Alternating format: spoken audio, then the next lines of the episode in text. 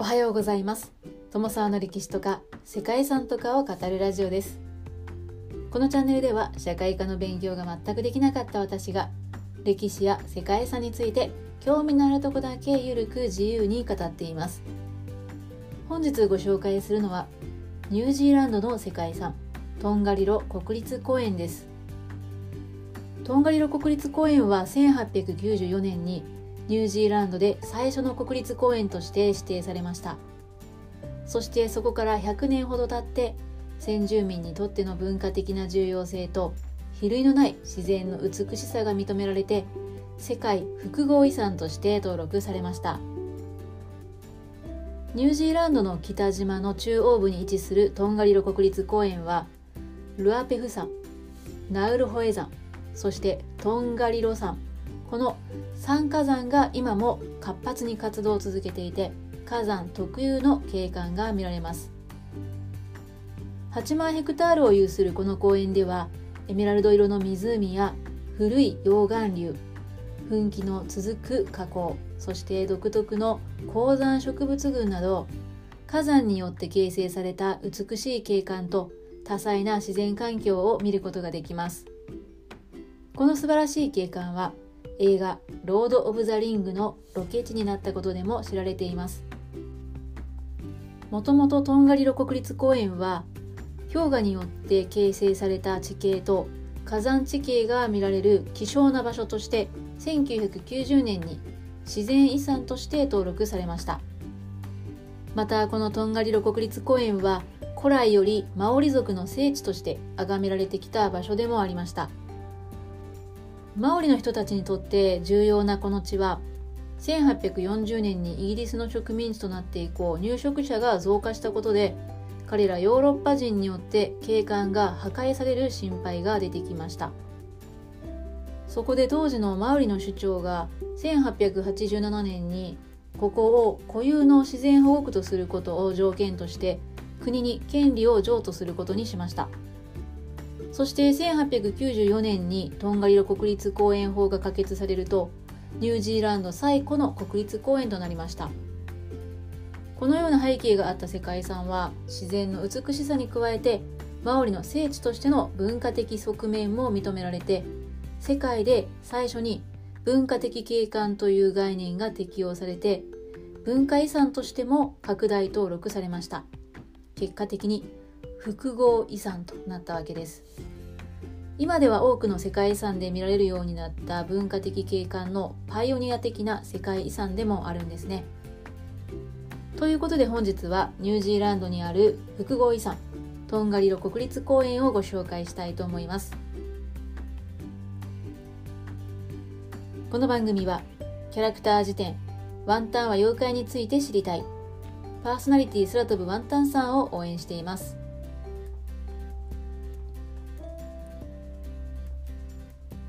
トンガリロ国立公園はニュージーランドの北島にあります。山岳地帯を保護する目的で1894年にニュージーランド初の国立公園として指定されました。国立公園にはトンガリロ山ナウルホエ山そしてルアペフ山の3つの活火山が点在しています。活火山というのは一般的に過去1万年以内に噴火したことがある火山を指します。3つの火山は太平洋周囲を取り巻く環太平洋火山帯を構成するタウポ火山帯の南限にあります。最終氷河期以前に遡るルアペフ山とトンガリロ山は世界で最も活発な複合火山で200万年前に始まった火山活動は現在も続いているそうです。国立公園内にある火山は1900年代には活発でルアペフ山は2007年にも噴火しています。そしてトンガリロ山に関しては2012年にも噴火したそうです。ナウルホエ山に関しては地質学的には独立した火山というよりはマグマが地中に貫入する時の通り道である可動とみなされているそうです。可動というのは火の道と書きます。トンガリロ国立公園は世界遺産登録に関して他の火山との比較検討がなされたそうです。この国立公園の山域はマオリ族の信仰対象でもありました。マオリはニュージーランドにイギリス人が入植する前から先住していた人々で形質的文化的にはポリネシア人が定住したと考えられています。マオリ族は主に北島に居住しているそうです。マオリ族の人々はトンガリロ周辺の土地を神々からの預かり物として代々守ってきました。特にトンガリロの3つの火山は神々が宿る聖地とされてきました。ですが18世紀にイギリス人探検家ジェームズ・クックが島の調査を行って以降次々とイギリス人が入植してくるようになりました。特にワイタンギ条約が結ばれてイギリスの植民地となった1840年頃から入植者が増加したそうです。そして入植者たちはマオリの人たちにとって神聖な土地を牧草地に変えていったことでそれに反対するマオリ族の人々との間で争いが絶えなくなったそうです。そんな中マオリの一部族トファレトワ族の首長であるテヘウヘウツキの4世はこのままでは神聖な土地を守り抜くことが困難というふうに考えてある決断を下しました。マオリの人たちはこの神聖な土地をイギリス女王に寄進する代わりに国家による自然保護を求めました。そしてそれが実りトンガリロの一帯はイギリス政府の保護下に置かれて1894年ニュージーランドで最初の国立公園に制定されました。最終的には争いではなくこういう守り方をしたということなんですね。こうした背景もあるトンガリロ国立公園はマオリ族との文化的な結びつきが強いという点で他の国の火山群には見られない特徴を有していたと結論付けられました。1993年に先住民のマオリ族の精神的支柱となっている聖地として文化遺産としても登録されて複合遺産となりました。そんな国立公園内にあるトンガリロ三山はそれぞれに魅力のある活火山です。トンガリロ三山の中で一番高い山があるのがルアペフ山です。ルアペフ山は3つの峰を持つ山でその中のタフランギ峰が標高2797メートルでニュージーランド北島の最高峰でもあります。ルアペフというのはマオリ語で音のする穴とか爆発する穴といった意味なんだそうでルアペフ山の頂上付近には岩場や砂礫地が広がっていて巨大なクレーターを見ることができる。まるで地球とは思えないような光景が広がっています。それらの光景がロード・オブ・ザ・リングのロケ地として使用されて劇中で滅びの山として登場しているそうです。またルアペフ山は夏でも溶けない万年雪で覆われている氷河があってスキー場もあるので冬には多くのスキー客でにぎわうそうです。トンガリロ山山の中ではなだらかな稜線を持っていて富士山にそっくりだというふうに言われているのが標高2291メートルのナウルホエ山です。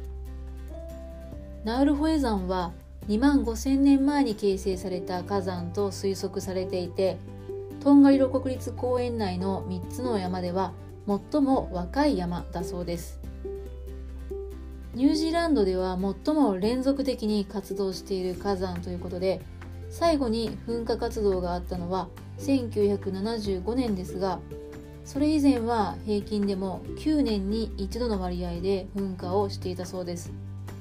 ちなみに最後の噴火を1977年としているものもありました。山頂からは北側にブルー湖南側の麓には多摩湖を見ることができます。多摩湖はナウルホエ山とルアペフ山の間に位置する河口湖ということで湖からは両方の山の形成を見ることができる、まあ、そんな絶景スポットとなっています。登山のできる山ではありますが難易度は高めとのことでした。標高1968メートルのトンガリロ山は約200万年の歴史を持つ火山です。トンガリロ山は他の2つの火山に比べてマオリ族とのつながりが非常に強い山でマオリの神官や首長たちが埋葬されている聖なる山となっています。最近では2012年に噴火していますがスキーやトレッキングなどを楽しむことができます。点在するエメラルドブルーの火口湖や溶岩が流れた後温泉そして雪原など見どころの多い山です。火口湖はクレーターに水が溜まってできたものでその美しい水の色は火山地帯のミネラル分によって作られるのだそうです。またニュージーランドで最も素晴らしいハイキングコースと言われるトンガリロアルパインクロッシングの最高点であるレッドクレーターは瓦礫の道の先に現れる赤い山肌が特徴的な絶景スポットとしても知られています。そんなトンガリロ国立公園内にはニュージーランドの国鳥のキウイやオウムの一種カカなど珍しい固有種が生息しています。またニュージーランドの原生生物の中で唯一の哺乳動物であるショートテールドバットや